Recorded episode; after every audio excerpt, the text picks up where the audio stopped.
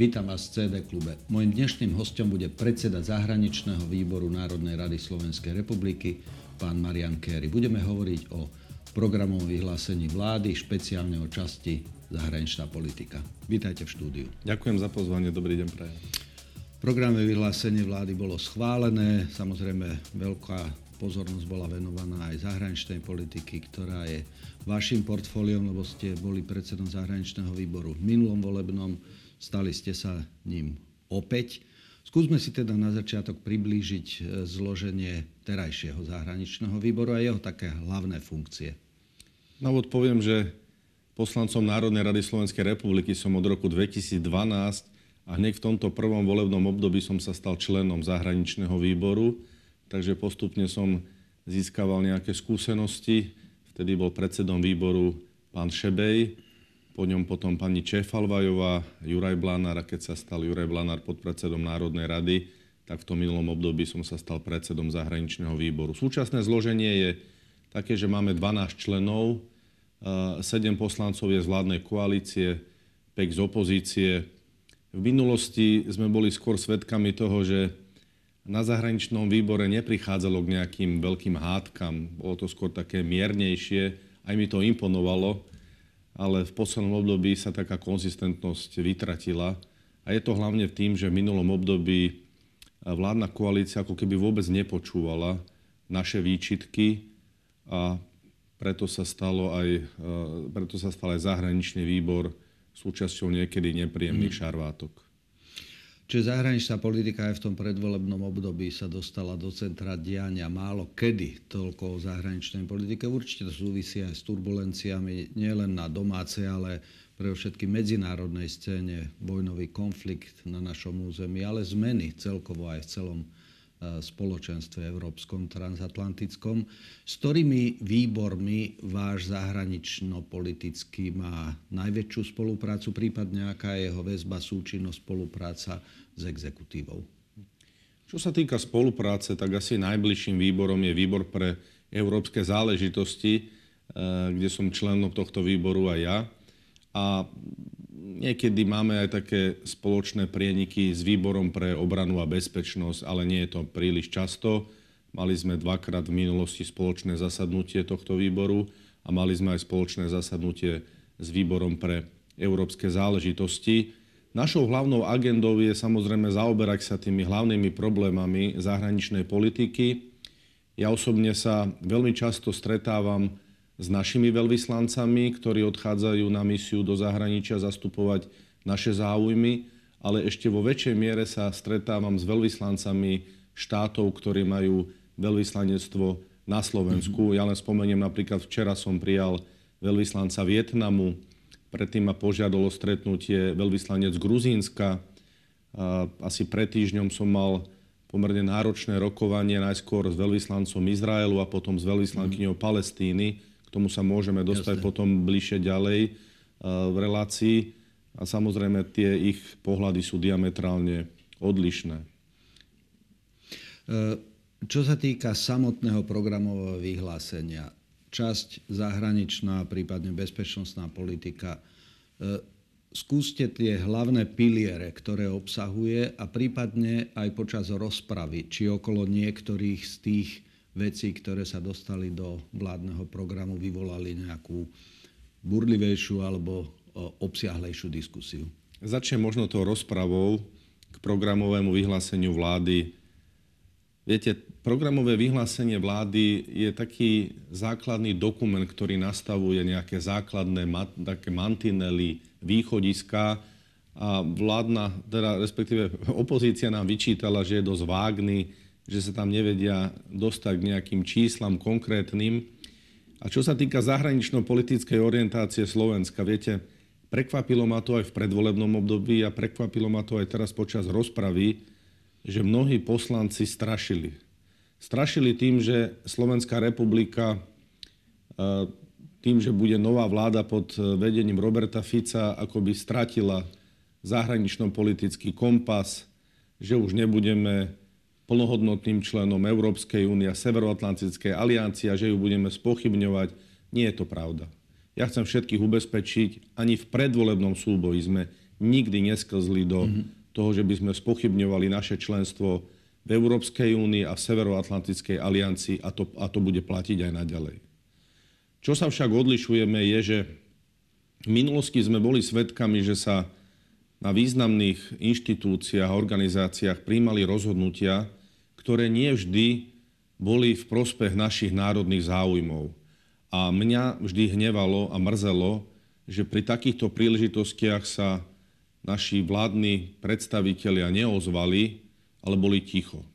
My toto chceme zmeniť a ja uvediem príklad napríklad z minulosti. Mm-hmm. Pamätáte si, keď sme mali na stole povinné kvóty.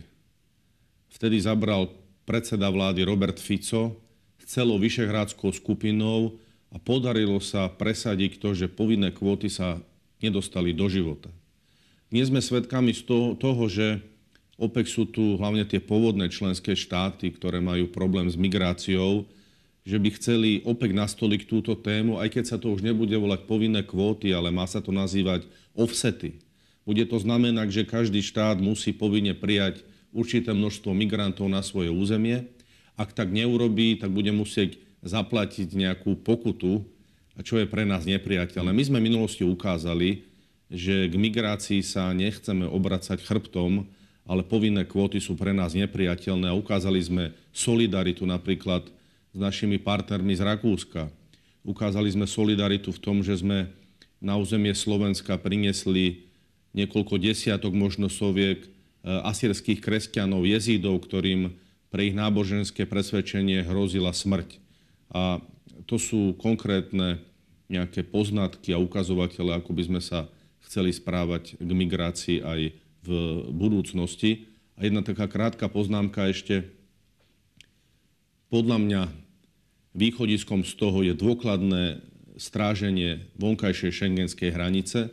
Samozrejme, ak je tá hranica more, je to veľmi náročné, ale ľudia, ktorí prichádzajú do Európy, majú prichádzať legálnym spôsobom, alebo majú prichádzať takí, ktorým hrozí vojna. Ale takým, ktorým hrozí vojna, by malo byť jedno, či zostanú v Taliansku, Grécku, Španielsku a nebudú sa chcieť mm. posúvať ďalej do vyspelejších štátov Európy. A naopak, migranti, ktorí sa na území Európy nachádzajú nelegálnym spôsobom, nemajú žiadny dokument, žiadny platný cestovný pas, tak tu by som chcel vidieť aj už nepekné obrázky na to, ako takíto ľudia budú deportovaní z územia Európy. Čiže ešte sa vrátim k tomu samotnému programovému vyhláseniu. Čiže veľká časť, alebo ten akcent bol položený na to, že hovoríte, že suverénnejšia politika, jasnejší hlas, tam zaznievali veci typu ekonomickej diplomácie a podobne, ale veľkú časť samozrejme toho zaberala téma Ukrajiny, ktorá zamestnáva všetky krajiny Európskej únie, celú Európsku úniu, celú Severoatlantickú alianciu, či zo skupení, ktorých sme členmi. E, v programom vyhlásení je veta, že sme za územnú celistvosť Ukrajiny v hraniciach, aké Ukrajina má, čo si myslíme veľmi dôležité tvrdenie, ale vôbec tam nie je spomenuté, napríklad čo niektorých pozorovateľov prekvapilo, hodnotenie Ruska a ruskej agresie e, to zámerne sa tam nedostalo, lebo toto je vec, ktorá je faktická, to nie je vec ideologická. Lebo Rusko napadlo Ukrajinu a keďže sme za územnú celistvosť, bola okolo tohoto rozprava počas príjmania programových vyhlásení? Prípadne ako by ste toto okomentovali? Skúsim môj pohľad na vec. To, že 24. februára 2022 Ruská federácia vojensky napadla svojho suseda Ukrajinu, považujem za hrubé porušenie medzinárodného práva. Rovnako anektovanie či už Krymu, Donecka, Luhanska, neskôr Záporožskej a Chersonskej oblasti takisto považujem za hrubé porušenie medzinárodného práva. Na tom sa zhodneme všetci. Už iný názor mám ja na to, že či tento konflikt bol vyprovokovaný alebo nevyprovokovaný. Ja osobne si myslím, že Ukrajina ale aj Severoatlantická aliancia na čele so Spojenými štátmi zohrali negatívnu úlohu e, pred e, vznikom tohto konfliktu. Ja som vždy dával príklad, pán moderátor, na obdobie kubánskej raketovej krízy, kedy v roku 1962 mali na Kubu smerovať jadrové hlavice a Spojené štáty sa cítili ohrozené, ale oprávnene ohrozené a svet bol pred vypuknutím jadrovej vojny. Našťastie mali sme vtedy prezidentov Kennedyho a Chruščova, ktorí pochopili situáciu a Chruščov ustúpil. A dnes už ako keby sme zabudli na toto obdobie, pretože príde mi nenáležité, ak Severoatlantická aliancia chcela e, z Ukrajiny urobiť členskú krajinu Severoatlantickej aliancie, alebo že na území Ukrajiny sa mali nachádzať zbrane, ktoré by ohrozovali Ruskú federáciu. Ja ale nechcem ospravedlniť vojenský útok Ruskej federácie. Ten je mhm. nepriateľný, Jasne. na tom sme sa zhodli, bodka. Ale na druhej strane chcem ja vidieť aj trošku tak za horizont toho, že sme neurobili všetko preto, aby k tomuto konfliktu mm-hmm. nedošlo a myslím si, že na vine je aj Severoatlantická aliancia. Ako z toho von? Viete, my sme konzistentne tvrdili, že dodávka zbraní len predlžuje vojnu. My vítame akýkoľvek mierový plán, akýkoľvek, nielen Zelenského, pretože ten e, mierový plán prezidenta Zelenského sa mi zdá, že niekedy obsahuje v sebe body, ako keby sa ukrajinská armáda nachádzala 150 kilometrov od Moskvy a nebolo to naopak. Bol by som rád, keby Spojené štáty a Ruská federácia aj za účasťou Ukrajiny si sadli za jeden rokovací stôl a náš názor na dodávku zbraní je konzistentný. To, čo sme tvrdili pred voľbami, opakujeme aj teraz. Budeme naďalej podporovať nášho východného suseda humanitárne. Ja chcem poďakovať najmä našim starostom a primátorom, ktorí zvládli tú vlnu e, ľudí, ktorí utekali pred vojnou z Ukrajiny, že sme im podali pomocnú ruku. Aj čo sa týka vojenskej pomoci, veď Slovenská republika vynaložila 0,65% hrubého domáceho produktu. Pred nami sú už len pobaltské štáty a Dánsko. Spojené štáty, e, čo sa týka toho vyjadrenia, k percentuálneho hrubého domáceho produktu dali asi polovicu. Takže my sme urobili maximum. Naše Jasne. sklady sú prázdne a navyše tvrdíme, že dodávka zbraní len vojenský konflikt predlžuje. Ja som mal nedávno stretnutie s veľvyslankyňou Európskej únie na Ukrajine, pani Maternovou, a povedal som jej, že ja si viem za určitých okolností predstaviť, že Ukrajina by v budúcnosti bola členským štátom Európskej únie, ale myslím si, že dnes sú politici európsky, ktorí zavádzajú Ukrajincov, že v nejakej dohľadnej dobe by mohli vstúpiť do Európskej únie. Obdobie, kedy štáty vstupovali do Európskej únie z politických dôvodov sú dávno za nami. Dneska musíte splniť veľmi tvrdé kritéria, tak ako to bolo v prípade Jasne. Slovenska. Ale ak Ukrajinci budú mať záujem o našu pomoc, tak sme, tak sme pripravení im dať naše rady a naše skúsenosti. Jasne. E- čo sa týka politiky Slovenska, novej vlády, novej koalície voči Ukrajine, aby sme túto časť e, ukončili, lebo potom ešte zo pár vecí by som sa rád spýtal aj na prvé kroky exekutívy, ktoré vo veľkej miere takisto sa týkali na zahraničnom politickej scéne Ukrajiny. E, veľakrát sa spomínalo, že Slovensko bude mať voči Eh, Ukrajine, respektíve pozícia Slovenska v rámci EÚ vo vzťahu k Ukrajine a k Rusku bude ako pozícia Maďarska. V čom sa vám zdá, že Slovensko bude iné a v čom bude podobné ako Maďarsko? V poslednom období, keď chodím do diskusných relácií, tak sú to hlavne politici progresívneho Slovenska, ktorí používajú jeden a ten istý narratív. Slovensko sa rovná Maďarsko a Viktor Orbán sa rovná Robert Fico.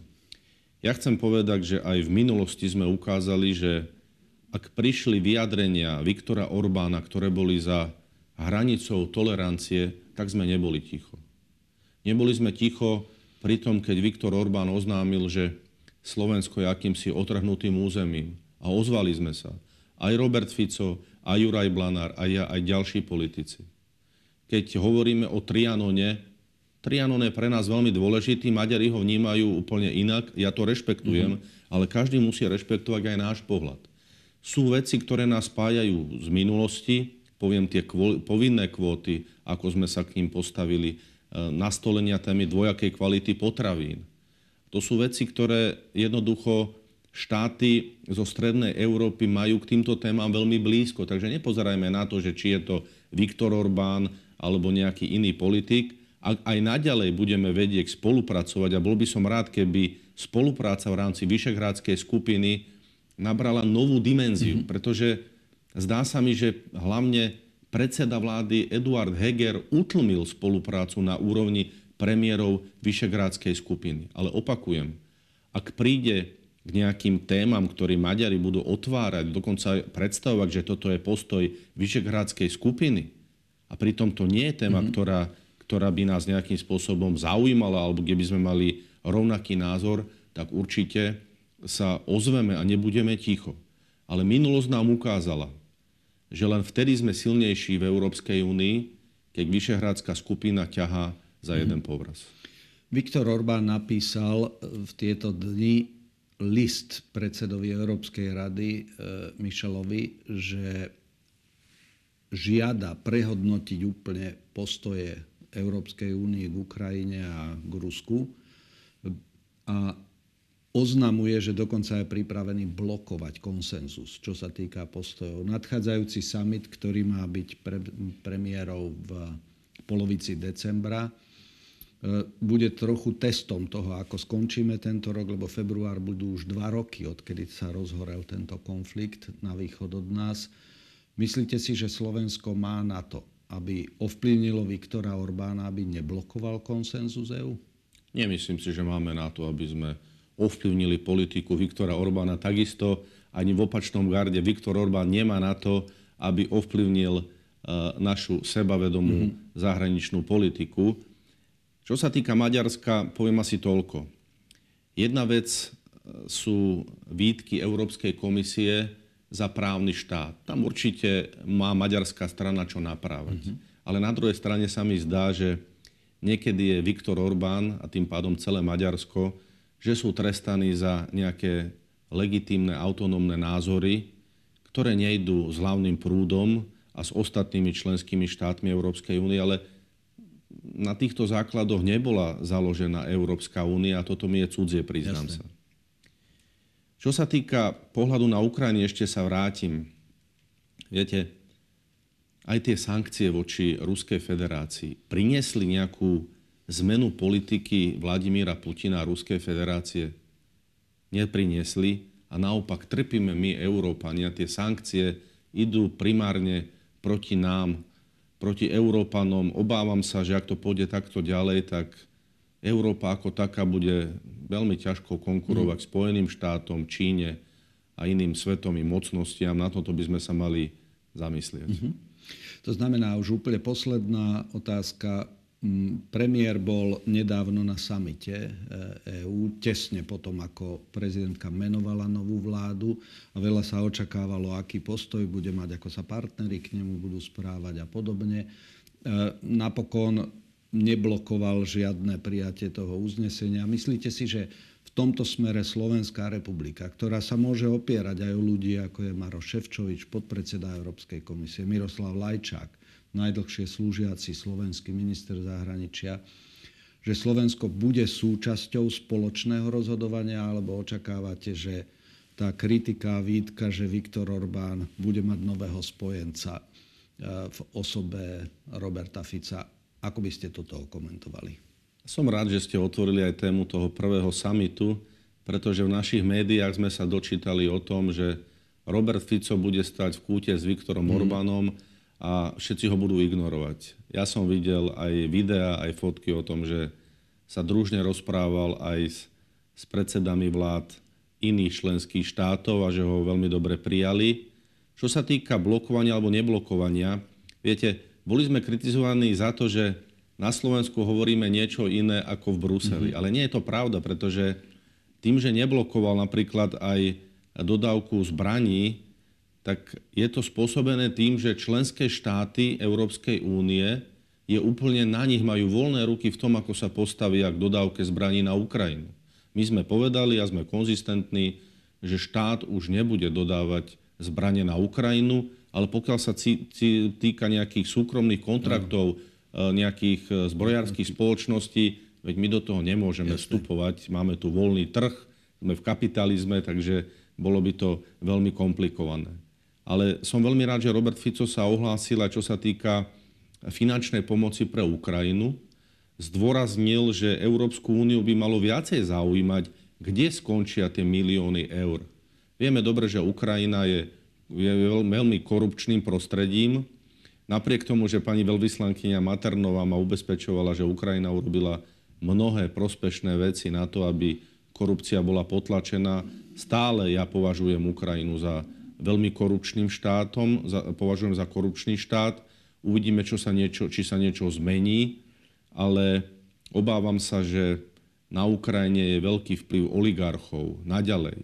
Aj keď boli prijaté nejaké zákony, a korupcia a ten vplyv oligarchov, to sú veci, ktoré Ukrajinu budú mm-hmm. limitovať aj v budúcnosti. A jedna vec, na ktorú zabudáme alebo pred ktorou si zatvárame oči, pán moderátor, je, a to mňa ako vyštudovaného historika mrzí, že dozvedám sa o tom, že na Ukrajine stávajú pamätníky a pomníky Stepanovi Banderovi, ktorého ja považujem za regulárneho fašistu. On počas druhej svetovej vojny sa snažil vytvoriť etnicky čistú Ukrajinu. A takýto človek spolupracoval s nacistickým Nemeckom a dneska sú faklové pochody na Ukrajine, kde ho velebia. Európa by si predtýmto nemala zatvárať oči. Ja uvediem príklad e, predsedu strany Právo a spravodlivosť e, z Polska, ktorý pred začiatkom vojenského konfliktu povedal veľmi otvorene. Kiev si musí vybrať medzi Európom a Banderou. Banderom. Ale ten vojenský konflikt, ktorý sa teraz odohráva na teritórium Ukrajiny, všetko samozrejme zmenil a na takéto veci sa zabúda. Ale ja, ja sa obávam, priznám sa, že či tá radikalizácia nebude rásť. Ale mm. naop- a ešte opäť zdôrazním, že aj touto mojou kritikou ja absolútne nechcem ospravedlniť vojenský konflikt a vojenskú agresiu Jasne. Ruskej federácie, ale jednoducho na rozdiel od iných politikov sa snažím e, otvárať aj témy, pre, ktoré sú pre niektorých nie veľmi populárne. Mm. Samozrejme, to je vec vášho názoru, hodnotenie tých e, otázky korupcie, otázky vzťahu k dejinám, ktorá aká skupina na Ukrajine v tomto smere k tomu má. Nech si státe sa na Ukrajinu, že by ste sa presvedčili na vlastné oči. Keď ste s Katarínou Maternou hovorili, e, nebolo by záhodno, pretože mnoho politikov z okolitých krajín Ukrajinu navštívili za uplynulý rok a pol, e, čiže prípadná vaša návšteva na Ukrajine, diskusia s ľuďmi, presvedčiť sa na vlastné oči, toto neuvažujete ako Skôr by, som chcel, výboru? skôr by som chcel osloviť teraz nového veľvyslanca Ukrajiny na Slovensku a plánujem sa s ním stretnúť ešte teraz v decembri a uvidíme, nevylučujem ani návštevu Ukrajiny, ale chcem povedať, že viacerí politici e, si robia z návštevy Ukrajiny také vlastné PR a ja do tejto roviny nechcem sklzniť. Jasné. E, Teraz um, nedávno ste mali už stretnutie s ministrom zahraničných vecí Jurajom Blanárom. Prijal vás na uh, rezorte, ktorý teraz vedie. Ako hodnotíte jeho prvé kroky, prípadne čoho sa vaše stretnutie týkalo? Stretli sme sa už počas prerokovávania programového vyhlásenia vlády v Národnej rade Slovenskej republiky. Samozrejme, uh, prvotným našim cieľom bolo nastaviť si nejakú komunikáciu, ako budeme spolu komunikovať a ďalšia vec je, ja som hneď na tomto prvom stretnutí otvoril dve témy. Tá prvá je ekonomická diplomácia a druhá je kultúrna diplomácia. Čo sa týka ekonomickej diplomácii, tak Slovensko za posledné obdobie zaostáva za ostatnými štátmi a to môžem porovnať len susedné štáty, ako je Česko, Maďarsko a Polsko. Máme málo kvalitných ekonomických diplomatov a navyše v minulosti viete, že patrili pod rezort hospodárstva, potom prešli pod rezort ministerstva zahraničných vecí. Stále sa vedú o tom polemiky. Jednoducho treba posilniť tieto počty ekonomických diplomatov, aby otvárali dvere našim podnikateľom a urobili im ten servis, ktorý im prináleží. Toto slubuje aj nový predseda vlády Robert Fico. E, myslím si, že aj minister zahraničných vecí európskych záležitostí Juraj Blanár e, pôjde do niektorých častí sveta, kde sme predtým nechodili nejak pravidelne alebo dlhšiu sme tam neboli a bude, zobra- bude zo sebou brať aj našich slovenských podnikateľov. Veľmi dôležitá je kultúrna diplomacia, pretože slovenskou kultúrou môžeme ponúknuť iné pozeranie na Slovensko, môžeme ho zviditeľniť, pozitívne zviditeľniť. Sú aj veľmi pozitívne ohlasy na niektoré naše inštitúty a tiež by som chcel, keby sa ešte s väčšou vervou niektoré veci riešili aj v oblasti kultúrnej diplomácii. Samozrejme, všetko je limitované finančnými prostriedkami. No a mm, ešte jedna téma, ktorá rezonuje v spoločnosti v súčasnosti, definovanie vzťahu štátu k neštátnym subjektom, mimovládnym organizáciám, cirkvám, akademickej obci. Čiže v tejto sfére slovenská zahraničná politika tradične mala spoluprácu s organizáciami ako Spoločnosť pre zahraničnú politiku, Globsec a viaceré ďalšie, alebo akademické fakulty medzinárodných vzťahov a podobne. Do akej miery si vy, ako predseda zahraničného výboru, viete predstaviť spoluprácu s týmito subjektami, prípadne ďalšími? Existuje tu sieť nemeckých e, politických nadácií, ktoré podporujú viaceré projekty, ktoré sa týkajú kultivovania zahranično-politického vedomia, myslenia, chápania toho, kde je miesto Slovenska. Akú máte predstavu o tejto spolupráci? Toto je otázka, na ktorú sa nedá zodpovedať nejakými dvomi, tromi minútami, mm. ale pokúsim sa byť stručný. Ja nemám nič proti neziskovým organizáciám, ktoré si robia svoju prácu, ktorú robia najmä prospešnú prácu v prospech ľudí žijúcich na Slovensku a vedia podať pomocnú ruku. Ale potom tu máme neziskové organizácie, ktoré sa snažia robiť politiku. A za výrazné priazne médií sa im to častokrát aj darí. Predsa nemôže v nejakých reláciách alebo v novinách byť hlavný názor nejakej neziskovej organizácie, nejakého tretieho sektoru. Ale samozrejme, ja to nechcem paušalizovať a nechcem hádzať všetkých do jedného vreca. Zopakujem to, že sú neziskové organizácie, e, ktoré zastrešujú napríklad aj vami spomenuté mm-hmm. cirkvy, ktoré robia naozaj veľmi prospešnú prácu a také by som chcel podporovať aj naďalej. Uvidíme, aké zákony budú príjmané. Určite to aj vy budete pozorne Jasne. sledovať, aj médiá a nevyhneme sa kritike, ale jednoducho tento súčasný stav nemôže zostať Jasne. ďalej. Vaša osobná skúsenosť so spoločnosťou pre zahraničnú politiku Globsekom aká napríklad? Nebol som nikdy na Globseku. Neboli ste? Dobre. A na akciách Slovenskej spoločnosti pre zahraničnú politiku, ktorá každý rok organizuje s ministerstvom zahraničia viaceré diskusie, konferencie. Zúčastnil som sa viacerých takýchto diskusí, veď niektoré Jednu som ste, myslím aj moderoval. Myslím, že dve ste moderovali mm. vy. Ja vítam, mm. je to možnosť vymeniť si názory, väčšinou to býva aj kultivované, mm. takže v tomto ja nevidím najmenší problém, Jasne. práve naopak treba v tomto pokračovať. Jednak aby politici hovorili svoje názory, aby aj nejaká odborná verejnosť hovorila, diplomati. Ano. Stretávam tam veľké množstvo diplomatov, čo je vždy prospešné. Jasne. No a úplne na záver, pomaly nám končí rok. Bol to turbulentný, vnútropolitický, medzinárodno-politický. Čo vás čaká do konca roka ako predsedu zahraničného výboru?